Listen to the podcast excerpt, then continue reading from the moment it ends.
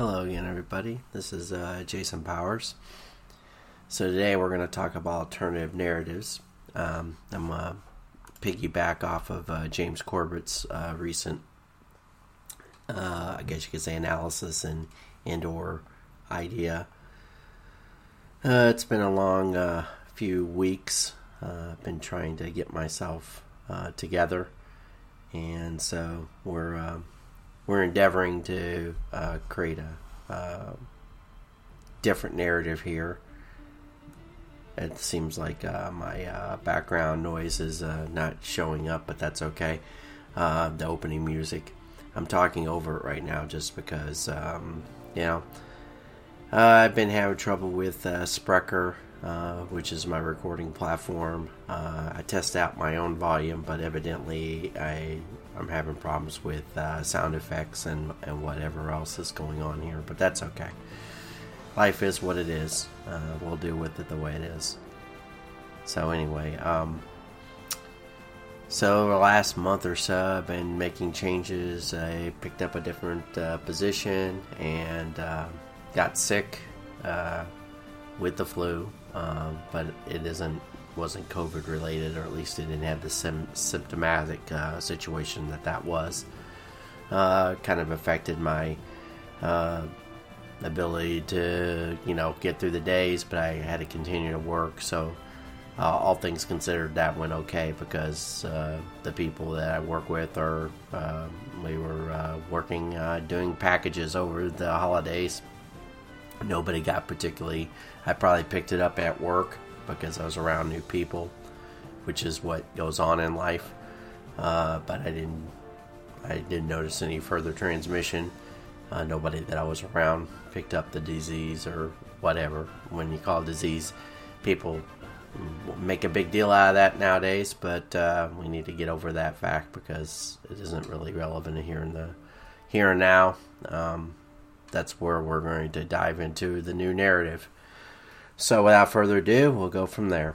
Um, I'm going to play a little segment from uh, the opening of his uh, uh, James Corbett's recent uh, uh, posting about make your own newspaper, but we'll let let him talk instead of me talk. Welcome back, friends. Welcome back to Solutions Watch. I'm your host, James Corbett of CorbettReport.com, and you're tuned into the D program where week after week after week we look at ways that you can improve your life and help change the world for the better. And last week we were looking at one of the big picture philosophical abstract ideas that we look at here on the D program from time to time, namely the idea of writing a new narrative, flipping the script, changing the story, as it were. And we were examining that in the context of the World Economic Forum and its plans to unleash a new great narrative to lead people through their great reset into the great convergence. No thanks. But today, let's look at the flip side of the coin from the abstract philosophical to the nuts and bolts of how you can actually do that. I did receive a lot of feedback on last week's edition of this series, and I'm glad that is the case. A lot of people out there have their ideas for narratives and stories that they want to get out to the public. The question is, how do you do that? Very good question, very important question and one that obviously, like so many other questions, does not have one singular answer. It has many different answers. But today we're going to look at one particular answer to that question of how to start getting your narrative, getting your uh, new story out there to the public. We're going to look at a very specific answer to that question that you could, if you are so inclined, start implementing today for yourself or helping others to do so. What am I talking about? Well, in order to introduce this idea, let's go back to that article that I was referencing last week on the series, How to Save the World in One Easy Step, where we talked about the greatest, most incredible weapon that's ever been invented by humankind, namely story.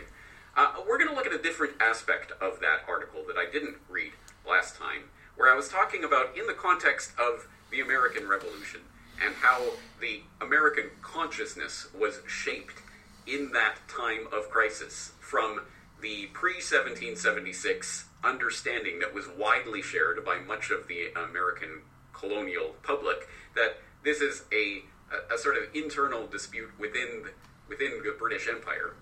Uh, to the 1776 understanding that no, this is a revolution and we are going to start our own republic. How did that happen? And in that context, I wrote Thomas Paine's political pamphlet, Common Sense, was published on January 9th, 1776, quickly becoming one of the most important political tracts in history.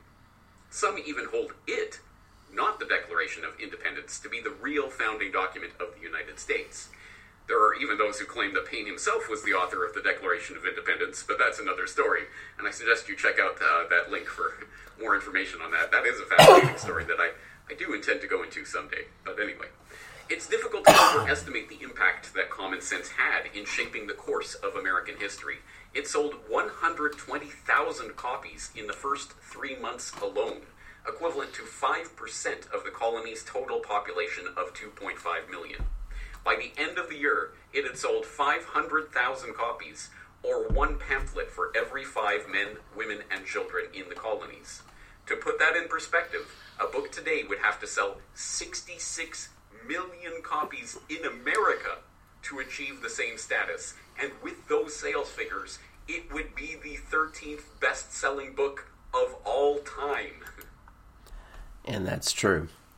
And this is where he's going. I mean, he's good taking us on a, on a journey and expla- explanation that it says make your own newspaper, which is kind of what I've, at least I've endeavored to do with uh, DCF Press. I've added more um, links to, uh, in particular, like the Corbett Report uh, at the top of my uh, website. Uh, anybody who wants to post something or wants me to post something about you know what's going on, uh, whether it be podcasts or commentators or news, because I think uh, in uh, people that are working to uh, come up with answers and provide uh, news worthy articles, insights, endeavors.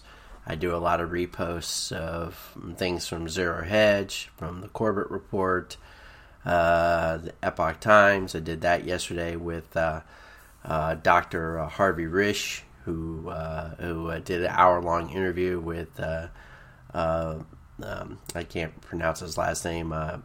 anyways, we'll just say he he's done a great deal to try to in, improve insights let me see. I'll, I'll, if I see it again, it'll be easier for me to pronounce. I hate to uh, mm, uh, disassemble there, but uh, Jan, uh, um, I can't think of his how you pronounce his last name, but the point being is, is uh, he does an hour long interview with uh, about the COVID nineteen and and narratives and and what's going on and how science has been subverted and how uh, this has been a propaganda and a fear campaign to put us behind the eight ball in terms of how we look at the medical field. It's been uh, uh, Jan uh, G- Jenelik, I guess you say. I can't say his last name worth of crap. So the point being here is that um, there's a lot of misinformation, and we've been using that phrase more and more in our lexicon, uh, and it's being uh, con- contorted by the the narrative of the World Economic Forum and the CCP and many that operate in Washington D.C. who want to control the entire uh, corporate landscape in terms of of uh, how narratives are are spun. And they know that they have a willing and compliant sheep that are willing to listen to this stuff um, even at the ignorance and ignoring of of obvious things like the the Maxwell trial or CNN's problem with uh, Cuomo and his producer and that guy's particular uh, peccadillos that have come out recently, and the fact that uh, these people are run and operated by some of the worst people on the face of the earth.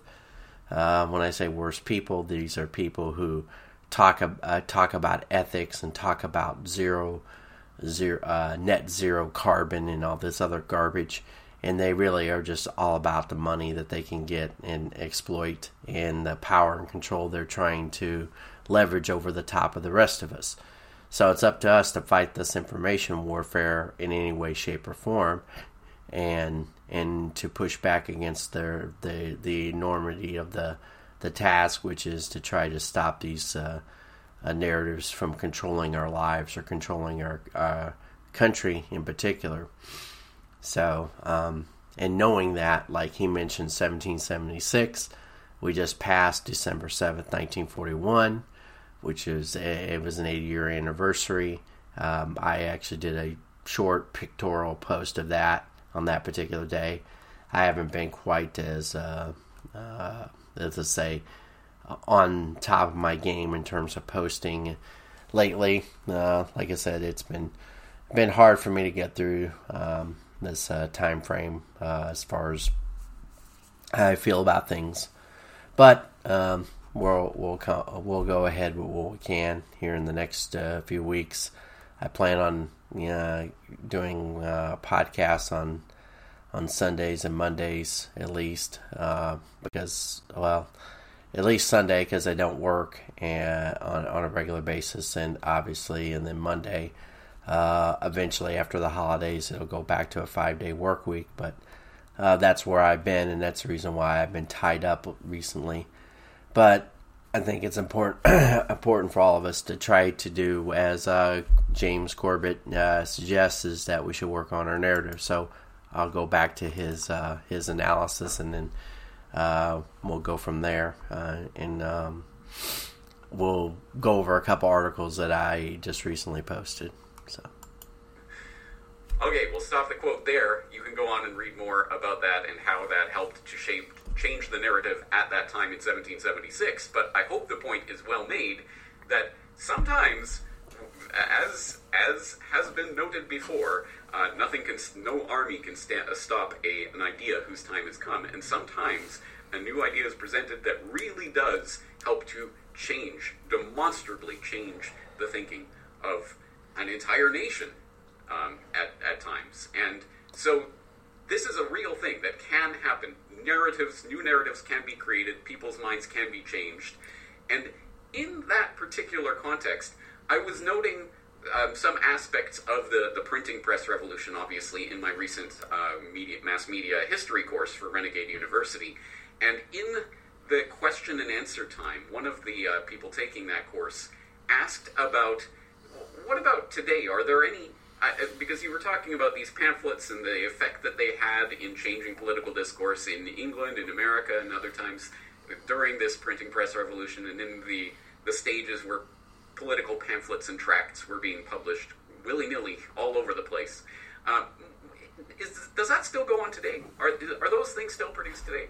And my answer at the time was essentially, well, yeah, there are sort of the underground newspapers and those sorts of things, and alternative weeklies and whatever. There are various aspects of that, but obviously nothing like common sense. When we heard of someone producing some little newsletter in their basement or something that got spread all over and became the 13th bestseller of all time or something along those lines? No, no, no. Today it's all online. And we could think of the modern equivalent of that type of uh, political tract being essentially the blogs of the early 2000s or the videos of the uh, later 2000s, uh, uh, Loose Change or something like that would perhaps be an analog to that, that sort of thing. But maybe we should think a little bit more literally about this, especially as the ban hammer starts to come down on any and all dissenting information in the independent media, and as YouTube and everyone else starts scrubbing all of this information from the internet the question of online censorship certainly rears its head and really does make the possibility of some sort of loose change or whatever it is, uh, the next mega viral video that will change the opinions and minds of millions of people, it, it does make it more and more difficult to imagine, at least happening within the YouTube, Facebook, Fangster industrial complex. So, perhaps we should think about this a little bit more literally. Perhaps there is still space for, say it with me, physical media. Yes, you will, of course, recall that late last year I did have an entire episode of the Corbett Report podcast on solutions, physical media. If you do not remember that, I will hereby exhort you to go and rewatch or listen to that episode. I, I think it is worth your time because, of course, the point still stands. Yes, there we cannot rely on uh, the internet being a repository for all useful and valuable information because we have seen, especially in the last couple of years, the Orwellian memory hole devouring more and more things that we used to take for granted would always be online. it's getting harder and harder to find certain pieces of information. So, of course, physical media is a good way to get around the censors and to actually store information in some format that is usable. Now, on that note, I will note that there have been various alternative and underground newspapers that I myself have been aware of or uh, even published in uh, over the years. And a couple come to mind. One was called the Rock Creek Free Press, which, as far as I know, uh, is not published anymore, but was published uh, several years ago. I think a decade or so ago, it was being published. And I believe they reprinted some of my material. Uh, there was the Sovereign Independent in Ireland, which I believe was making was noted online in, in certain social media spaces recently because I believe something about a decade ago they had uh, an issue where the front page uh, featured Bill Gates and his vaccination agenda. Wow, it's almost like people have been talking about this and warning about it in the independent media for many years. And exactly. So, to his point, you know, as far as making alternative papers, I even have a story of that going back to high school, and that was 1990. Uh, so yeah, there was uh, you know a school newspaper, but it wasn't you know an official school pa- newspaper. It was uh, underground. Just uh, there were crazy ramblings of uh, a half dozen guys who decided to put together a paper and talk about the things that what what teenage guys talk about. So uh, you can imagine or register the shock of some of the things that they would have talked about. But this was 1990, but the idea still stands is that uh, to get out the word or get out the information, we're going to have to become more uh, literal with our newspaper uh, dealings. Uh, websites only last so long and can be taken down by uh, hosters that uh, don't agree with your political viewpoints and or your information that you're sharing because now they're all beholden to certain forces that are beyond uh, beyond us because I mean obviously if you grow uh, in popularity to a certain level that's going to influence you know whether you get on someone's radar or not. Like for example mine is my website is much ado about nothing but uh, in regards to the amount of traffic it receives. But uh, that being said i i think i try to do the best uh, reporting i can and take ideas that uh, I, I, find or analysis that i've uh, come across or come across or develop myself uh, through you know investigation and stuff like that I find James Corbett, you know, a solid reporter, a solid uh, journalist, a solid, a solid investigator of various things, and putting it together in terms of this uh, puzzle that we're uh, trying to get our hands around, which is an enormous puzzle, and it's a world board, and there are many narratives that are spun in, inside of this uh, situation, and there are people that you know come across as friendlies or allies, and yet they may very well be, you know, arch enemies or certain certainly hidden enemies. I was thinking about this last night with the idea that while many people are aware of this particular objective that's been going on, you know, there are people that while they're aware of it, they're they're not going to stop it. In other words, they're they're looking for their place in the new world order, so to speak, or they're looking for their angle how to profit off of it because they know it's and they may from their standpoint see it as inevitable. This happened in world war ii there were uh, many uh, companies and or uh, banksters and uh, uh, particular corporations around the world that had international dealings with the Germans, with the British, with the United States, with the Japanese, with the Chinese, with the Russians, and they all were angling for a particular piece of that pie or the piece of that puzzle as long as they could get paid. That was the objective. Um, they made like Thyssen Krupp, for example, was a German company and it still exists today, and it also had U.S. dealings. Uh, Ford Motor Company, which obviously had international dealings even in that time frame. Uh, matter of fact, Ford Henry Ford was initially was uh, was supposed to work for the U.S. government in terms of uh, running the defense operations. Instead, they they toggled to uh, William Knudsen. He was a he was G, I, I can't I don't exactly remember uh. I can't remember if that's how you pronounce his last name, but he was General Motors CEO. So they toggled to the General Motors in terms of uh, coming up with uh, armaments uh, in terms of ramping up production. And I'm and, and these people are just uh, figureheads. They're not the the uh, quote unquote you know the reason why we we took off. There were there were many many many many hands involved in this, but that just gives you an example. Plus the financiers, of course, all the banking uh, conglomerates, the J.P. Morgan Chases and whatnot, all all had to have their hands in the cookie jar too.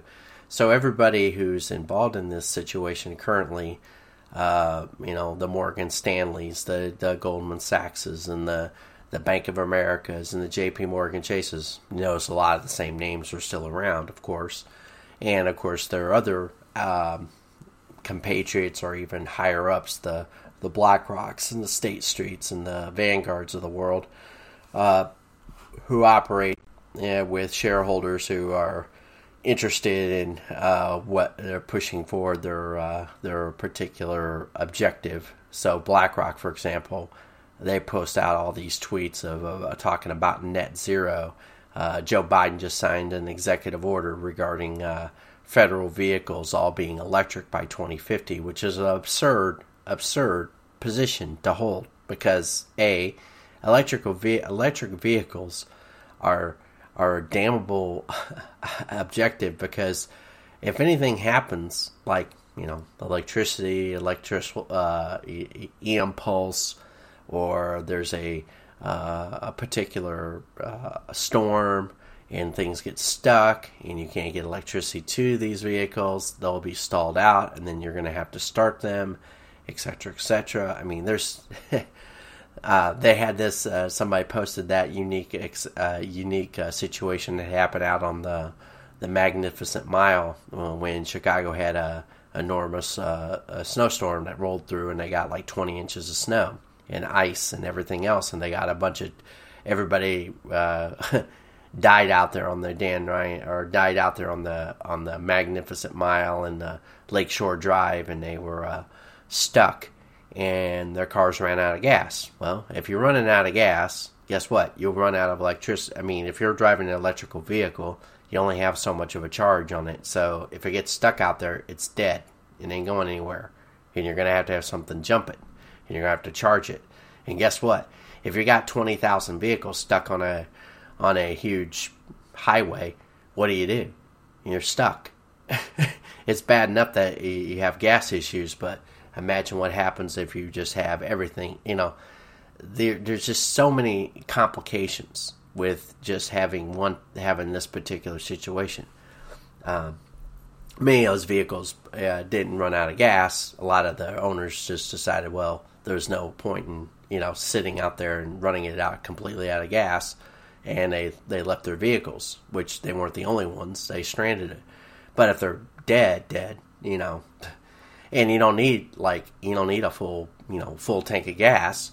You only need to have enough gas to get it started again. Whereas electrical, you're going to have to you're going to have to have a significant amount of charge before that vehicle is going to go anywhere. So there's all sorts of of inconveniences, and Texas showed that in particular with their little ice storm that rolled through and I'm only going into that detail because this is the whole narrative that they're trying to spin up with this uh, net zero and carbon emissions and all this all this stupid ideas that have no basis in actual uh, uh, reality that it could actually be achievable.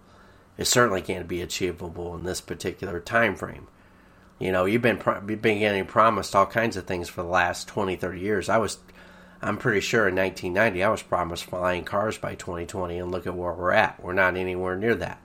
I was promised that people should be able to get fed and everybody should have clean running water, and we still can't achieve that. We have globalists that don't ha- have have no concept of well, they do. They have a concept of this. They just want to create chaos because they make money from chaos. There's no profit in stability. There's no profit in everybody being uh, relatively content uh, having access to water, having access to electricity, having access to uh, a clean home. and they always complain and whine and position and exploit people's emotional sensibilities over uh, using Africa or using South Asia as the, the, the, the, positioning point of that situation. The funny thing is, is many of those places around the world, they could very well have easily solved all their problems by now if they wanted to. There would there, there's very little uh, that couldn't have been solved. The problem is, is there's so such a lack of stability in Africa, in Southeast Asia, in particular. And notice who's who's tied to both of those situations. Well, you can you can say DC is, but you can also say China is too. So you have these enormous com- uh, countries with trillions and trillions of dollars of economic activity, and they're trying to exploit certain points of, points of uh, origins on this earth, and yet they have solved no problems. They've created more problems. They're constantly destabilizing these areas, and they and they and expect me to believe that they give a shit about these people, and they don't. And they say, "Well, you should care about them." Why should I have to care about them? You don't show any caring for them because you're ca- causing the problems there. If you just quote unquote leave them the fuck alone, they would have a much they would have a much happier life if you would just leave them the fuck alone. But we don't have people that know how to do that. They don't want to do that. They they benefit from chaos, so they create chaos. They created chaos with this virus. They want to destabilize the Western world too now. That's their objective. They constantly want to do this. This is what these people do. That's the reason why we should all be fighting against these people. Um, the the higher ups, the elite, the globalist objective that's been going on. I don't even like calling even calling them globalists is getting redundant, and they certainly aren't elite. They're they're parasites. They're psychopaths. They're they're I don't even know psychopathic sixes. I've tried to coin a term for them. These people just don't give a damn about nothing. All they care about is money and power, and you being less less of us. That's all they give a shit about. So the narrative that we have to come up with to to fight this is that we need to uh, uh, put a shine a harsh light on all these people's dealings, their expectations, anything they say, any slip ups they do, and we need to make sure the normies, who there's billions of them, uh, finally get the hint that the people that are trying to run their lives are not good. Uh, they're unethical, they're immoral, they're communistic, they're technocrats who think they're better than you. Uh, they don't have any compunction about who they destroy. Um, yeah, that's the narrative that we got to come up with. We have to come up with, but we also have to provide a, a positive perspective. We have to say, don't you enjoy your freedom? You know, we have a lot of people in this world that don't enjoy freedom. They actually enjoy everybody else's misery.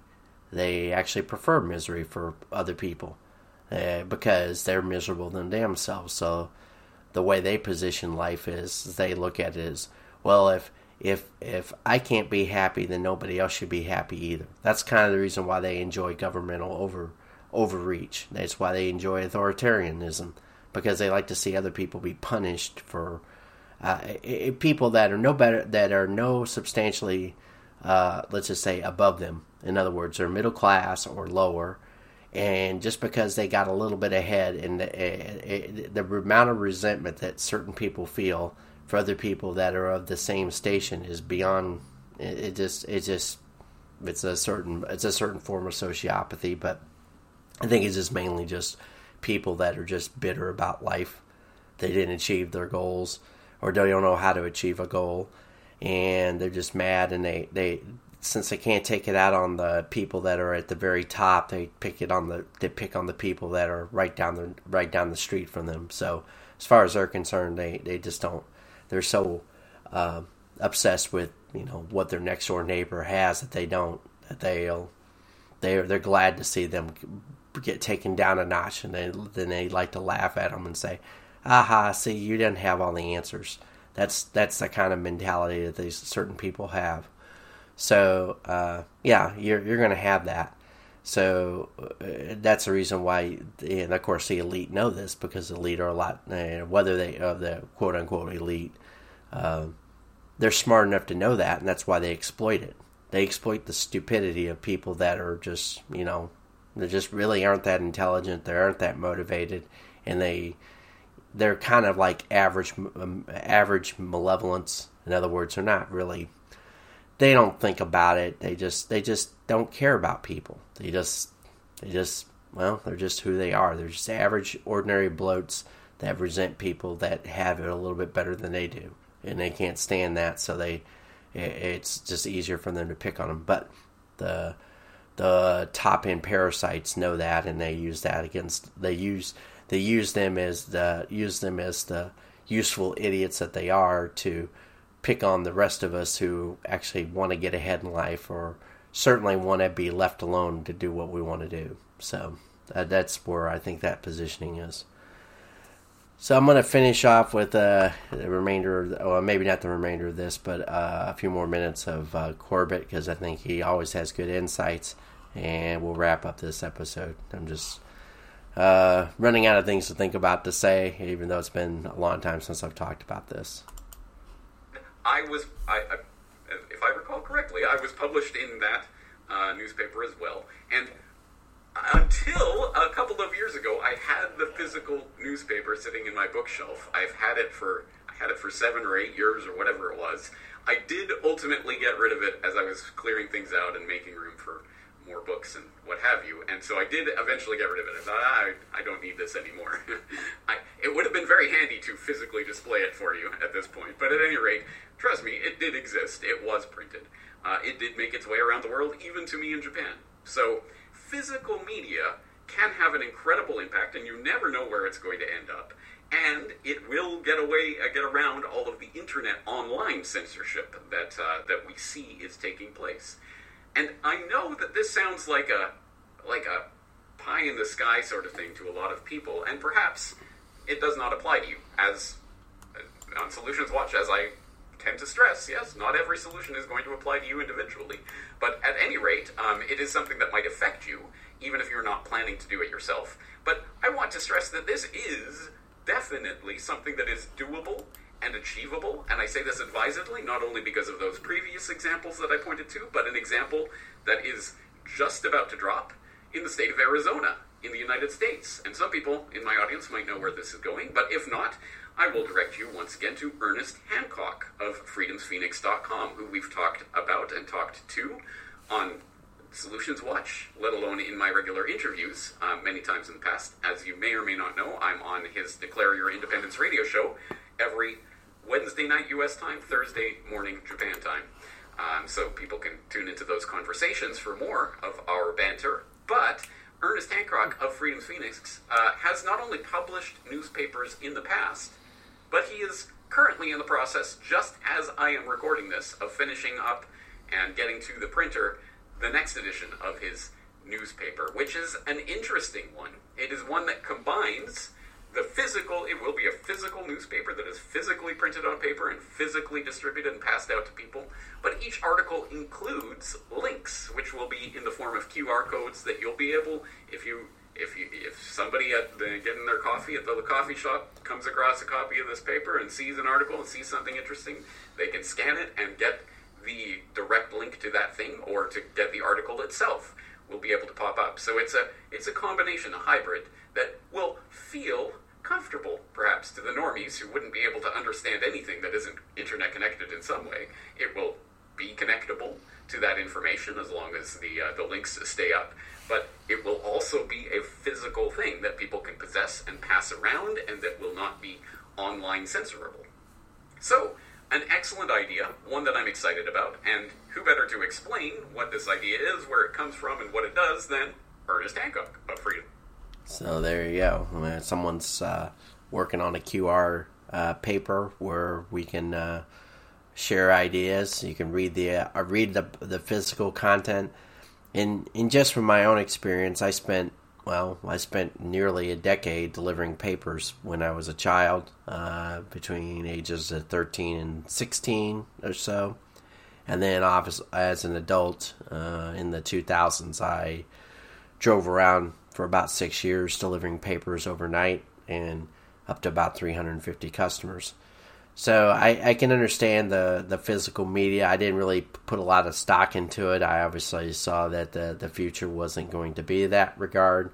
I matter of fact, I in 2009, 2010 was when I first came up with the idea of creating a, a press called DCF Press or Deep Center Field Press.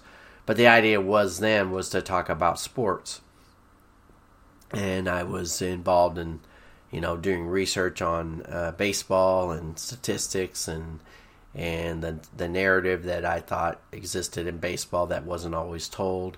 Matter of fact, I connected back to the presidency. In many respects, there was you know whether it be Lincoln and softball or or um, for example uh, William Howard Taft or uh, FDR. Um, JFK and his his father's uh, penchant for trying to buy a, a, team. Obviously, Bush, who owned the Texas Rangers. There's been lots of presidents that have been uh, at least tangentially connected to the game, the great game, or the national pastime.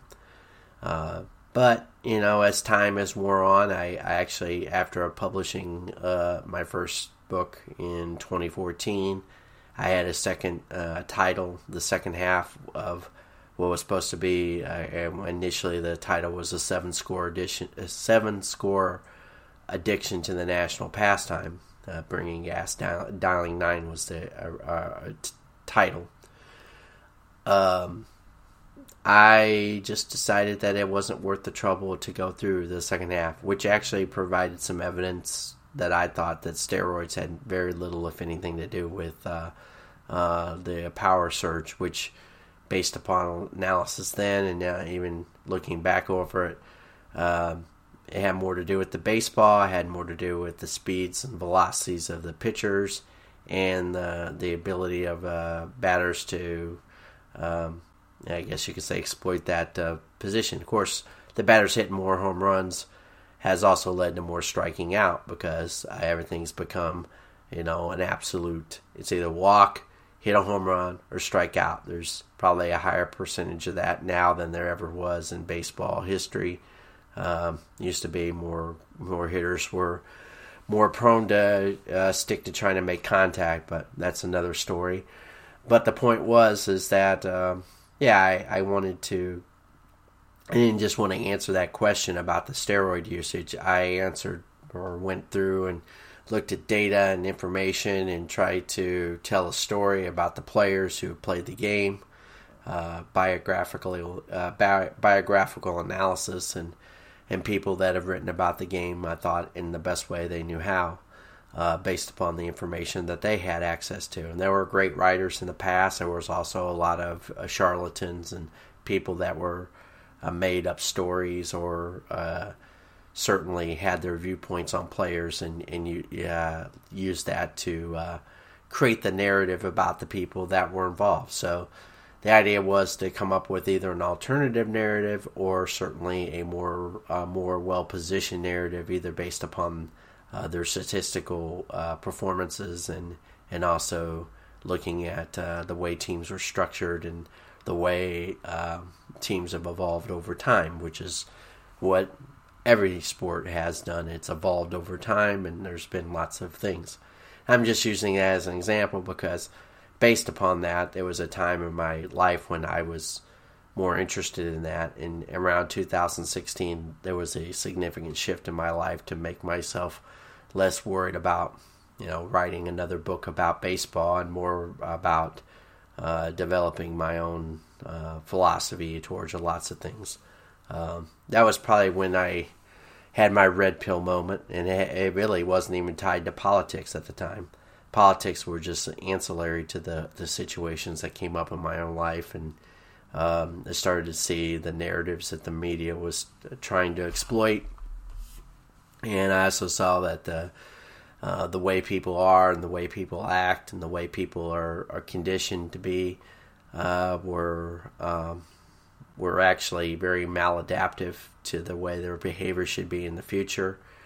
Uh, if they were going to grow or achieve anything and I had to develop that on my own. And in bits and pieces I started to put put some of these pieces together.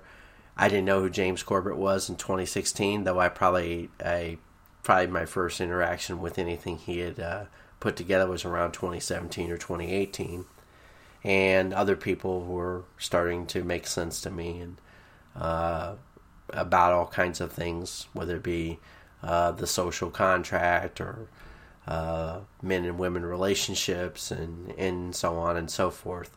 And then I started seeing all the all the hype and all the uh, misinformation about you know what was going on in the Trump administration and then what was being asked of me to believe, and also you know, and this isn't. And by the way, this isn't to say Trump is you know some some moral character without repro you know that he's not you know had had his own issues and whatnot uh, because that would be you know being obtuse uh, the problem is, and the bigger bigger problem is, is there's a host of other bad actors who have yet to be even remotely uh, entertained as being what they are, which are malevolent and evil and, and not even being discussed.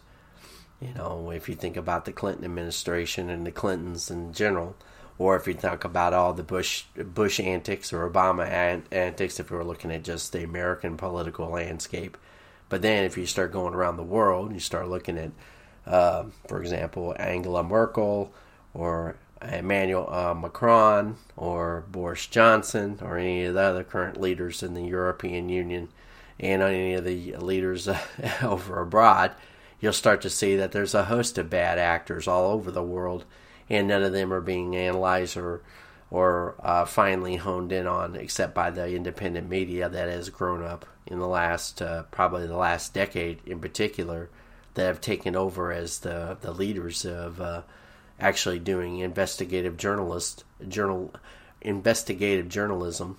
And in particular for example like Julian Assange who basically exposed the the CIA apparatus the NSA apparatus and the, the whole kit and caboodle and of course he's being uh, persecuted for that He's going to be extradited by the UK government, ostensibly because uh, they ruled that it wasn't that the US can do that, and the US will.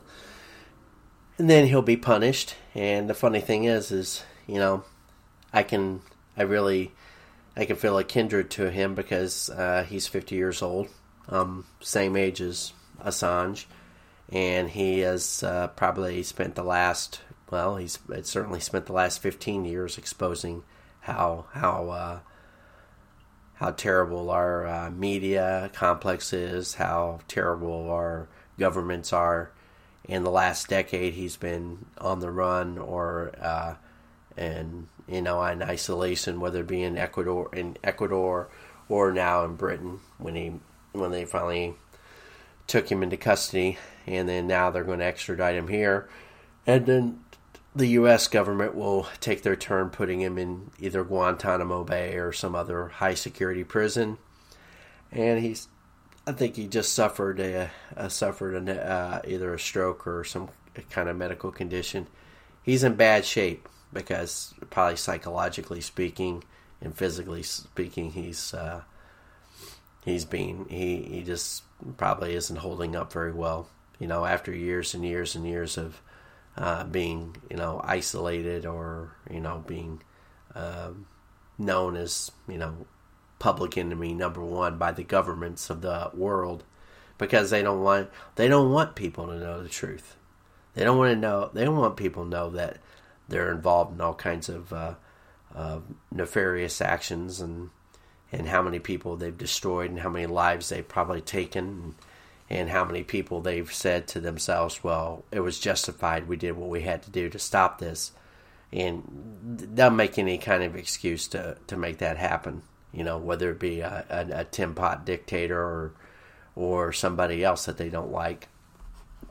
So we all have to be aware of this, and it's not a conspiracy theorist uh, situation, though lots of people like to pretend that because it's easier for them to ignore ignore ignore all the dots starting to connect and all the monies that get transferred and all the people that have uh, uh, been uh, using and exploiting them for many many years and exploiting their gullibility you know and that people would rather rather bury their head in the sand. And then they also say well what can i do about it? There's nothing i can do about it so why should i worry about it? And You know, if you go through life with that kind of an attitude, I mean, you know, you, you say, what can I do about it?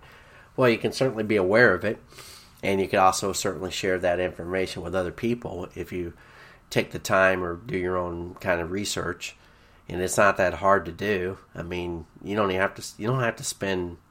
You don't even have to spend that many hours doing it. It's just a lot of it's just out there. You just have to know who the voices that you need to listen to, and then start gathering your own information and doing your own do uh, do other alternative research. Alternative narratives exist on like WebCrawler or Dogpile, or there's a host of other. matter of fact, I mean, it give you a little small sample of places you can go do searches. You can go to Qwant, Q Q W A N T, Yippy.